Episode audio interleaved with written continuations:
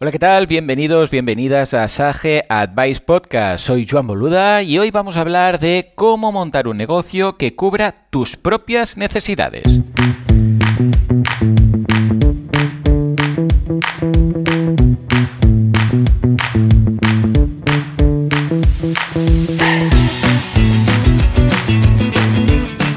Sage Advice Podcast, gestión empresarial como clave del éxito, es el canal de podcast creado por Sage, el software de gestión empresarial que se adapta a las necesidades de cualquier emprendedor, pyme o despacho profesional. Millones de clientes en el mundo gestionan su contabilidad, facturación, finanzas, recursos humanos y nóminas con nuestras soluciones. ¿Quieres aprender a manejar tu negocio de forma exitosa? Si la respuesta es sí, estás en el lugar correcto.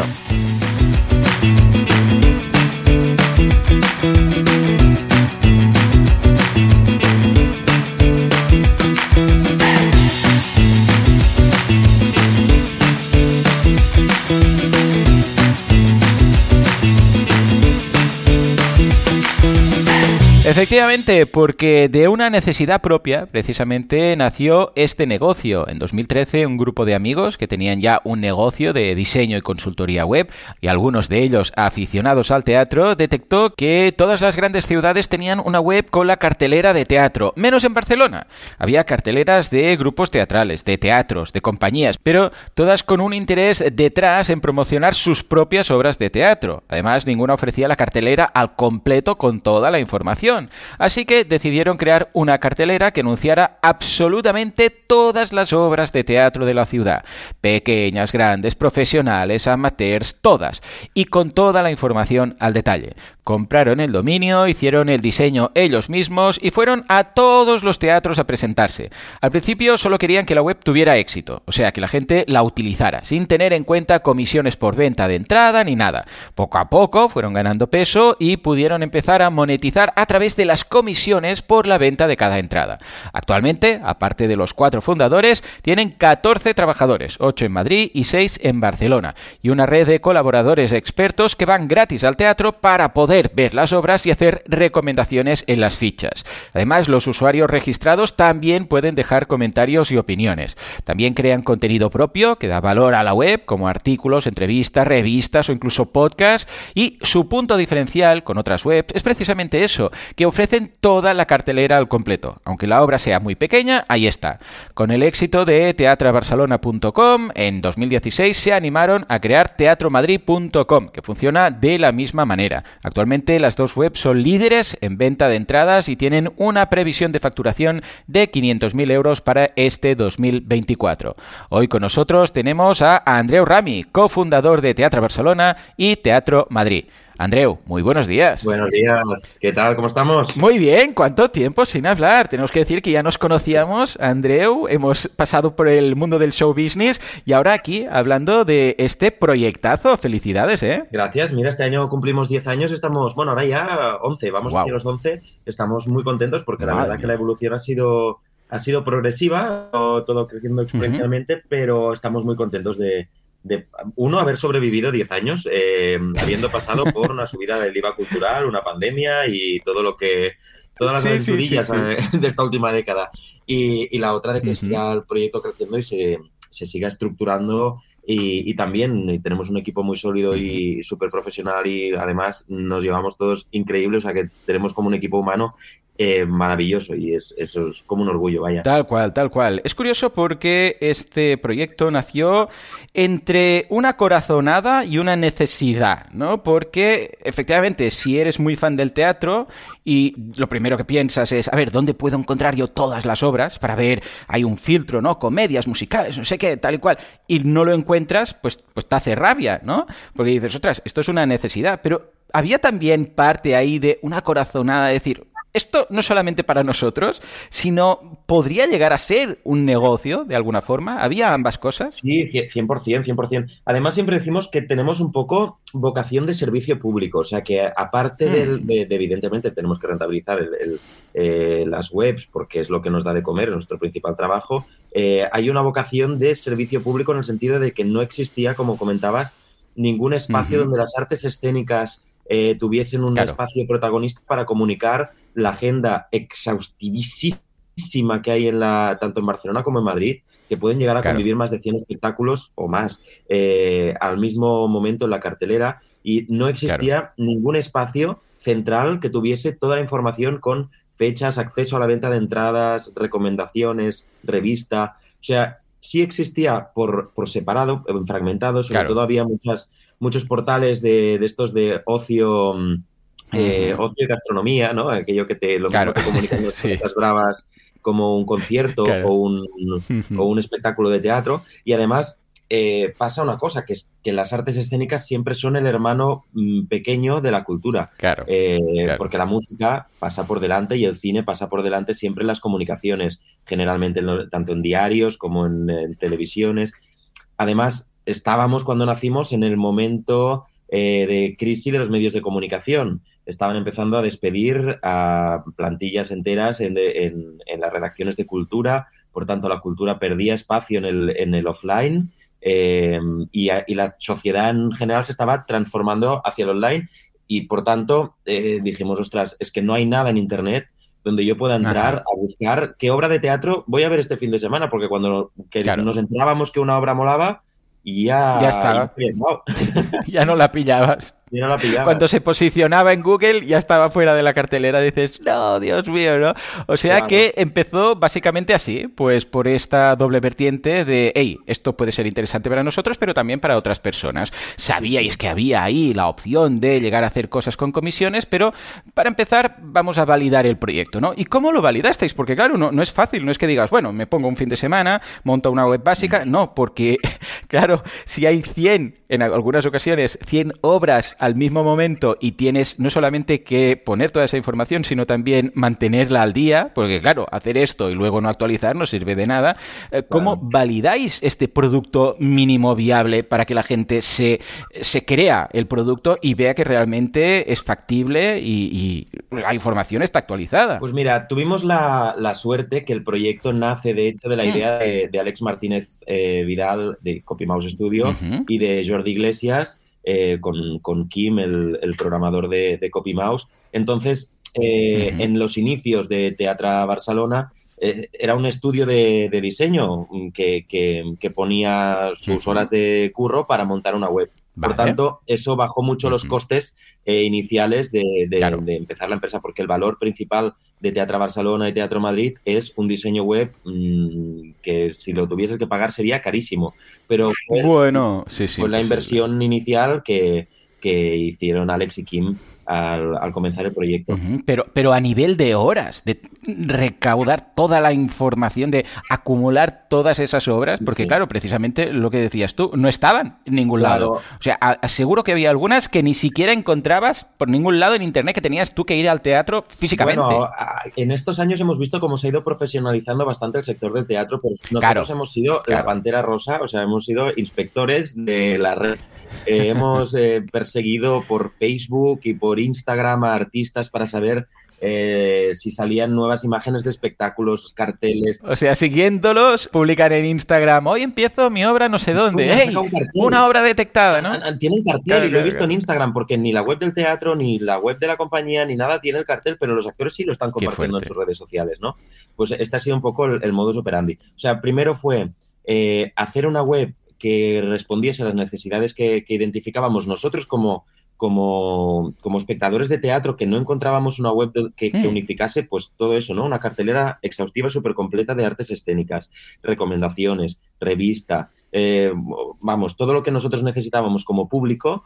Eh, primero fue esta primera uh-huh. fase de prototipar Teatro Barcelona y la lanzamos uh-huh. hacia, hacia junio, cuando era el Festival Grec, que es un momento como vale. muy festivo de la ciudad claro. relacionado con las artes escénicas, que tiene una cartelera muy concreta y que nos sirvió como un poco prueba piloto para ver cómo funcionaba y, si, mm-hmm. y si, si tenía algún interés lo que estábamos haciendo o no.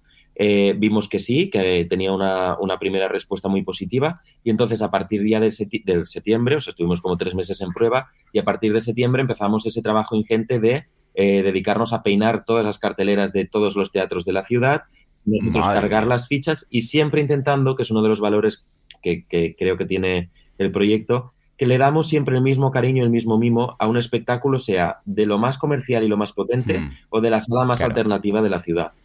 porque, porque la, el público mmm, quiere ver buenas historias y quiere, quiere ir a ver un buen espectáculo. No porque tenga más presupuesto de comunicación o menos presupuesto de comunicación, claro, tiene que claro. va a estar más destacado o no. O sea, esta, esta idea de democratizar eh, la cartelera de la ciudad en, en, en una web que estén al mismo nivel, que de hecho ha pasado en estos diez años de Teatro Barcelona, sí, espectáculos cierto. muy pequeñitos, que estaban en una sala muy pequeñita, sin apenas eh, presupuesto de publicidad, la han ido a ver los recomendadores, la han subido en, en el ranking de la web y se han convertido en verdaderos fenómenos. Pues mira, un, eh, uno de ellos, Smiley, ha acabado siendo una serie de, una serie de televisión.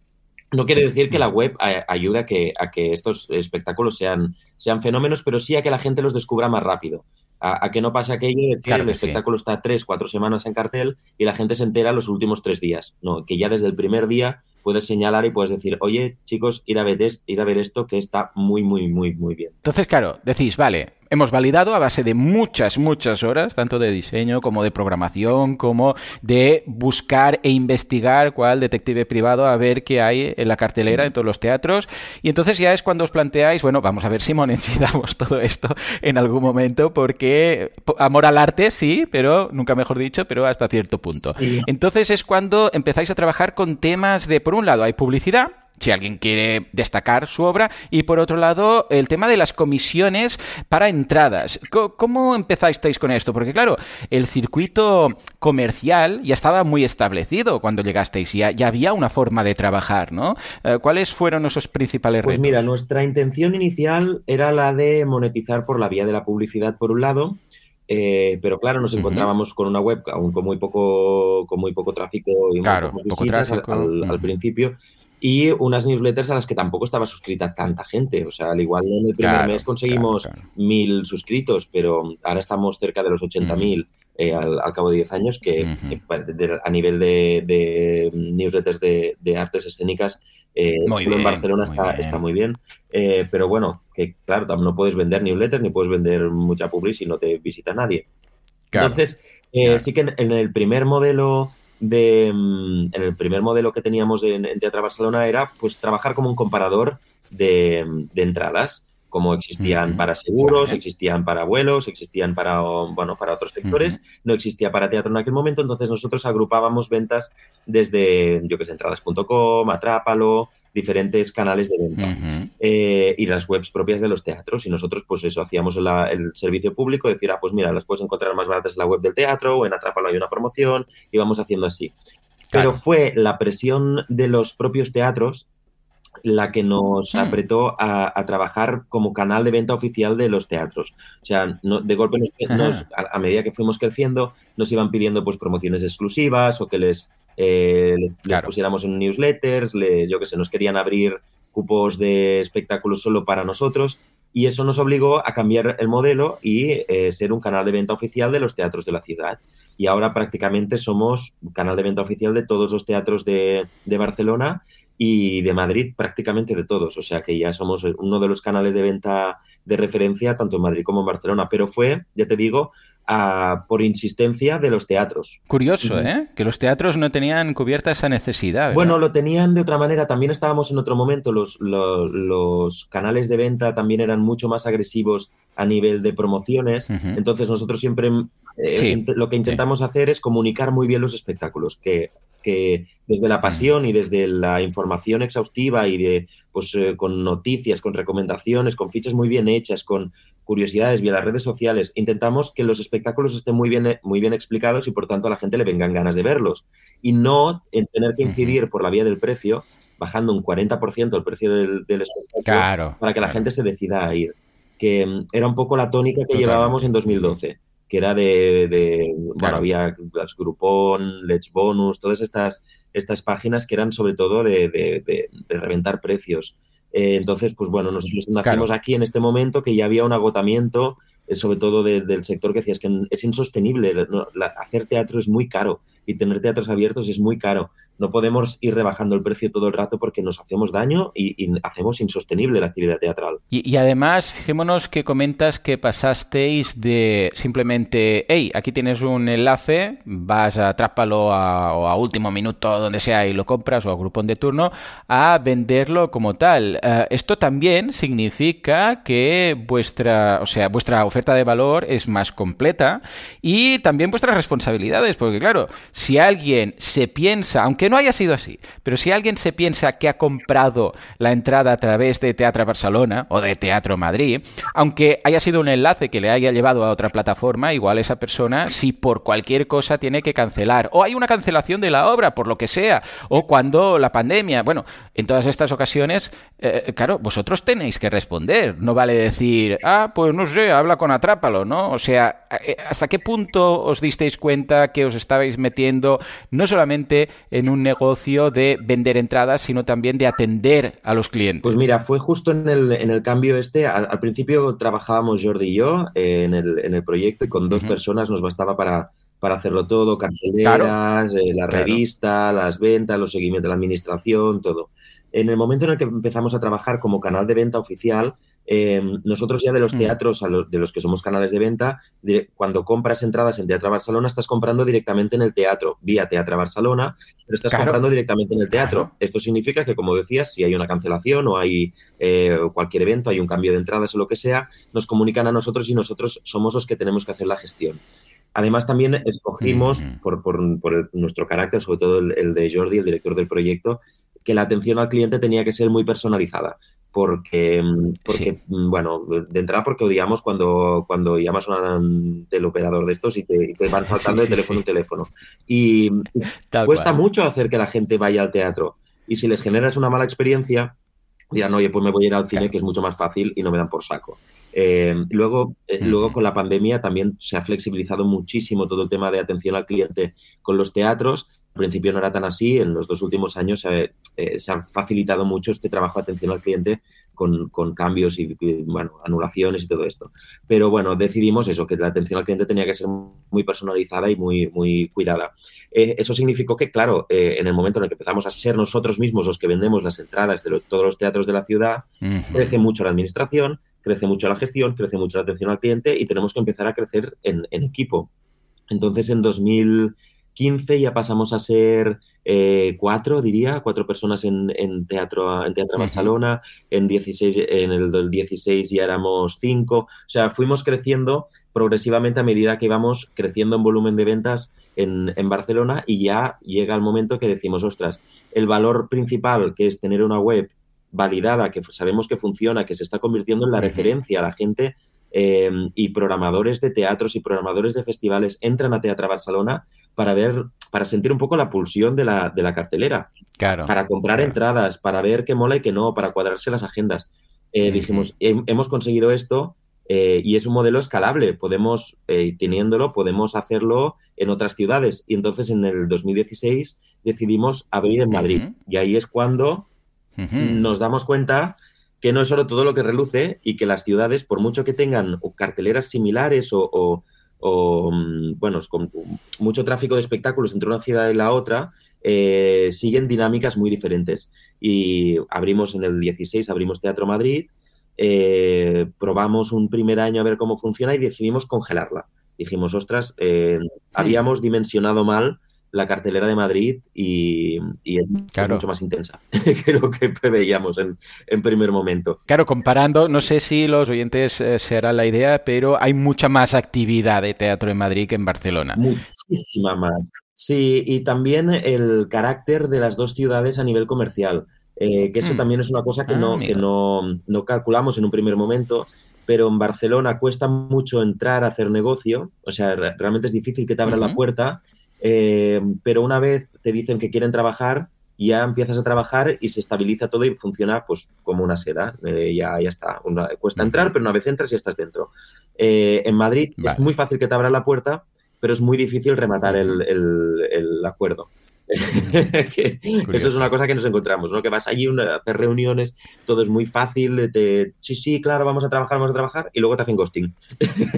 Que es, son claro. dos caracteres comerciales. Dices, ostras, pero sí. Y, bueno, son... Son dinámicas diferentes de la ciudad, ¿eh? Pero claro que... Claro, claro, culturas distintas. Estaba más... Claro que sí, pero bueno. ¿No? Y al final, pues lo consigues porque, uh-huh. porque ya está el contacto hecho y hay la voluntad por ambas partes de, de trabajar, pero costaba uh-huh. más. Entonces, redimensionamos el proyecto y en el dos mil diecisiete lo, lo volvemos a arrancar y hasta ahora, que está creciendo un montón, ya están igualadas las... las visitas en Teatro Barcelona y Teatro Madrid, el equipo de, de Madrid, de hecho, es más grande que el de Barcelona. Pues bueno, ahora muy contento.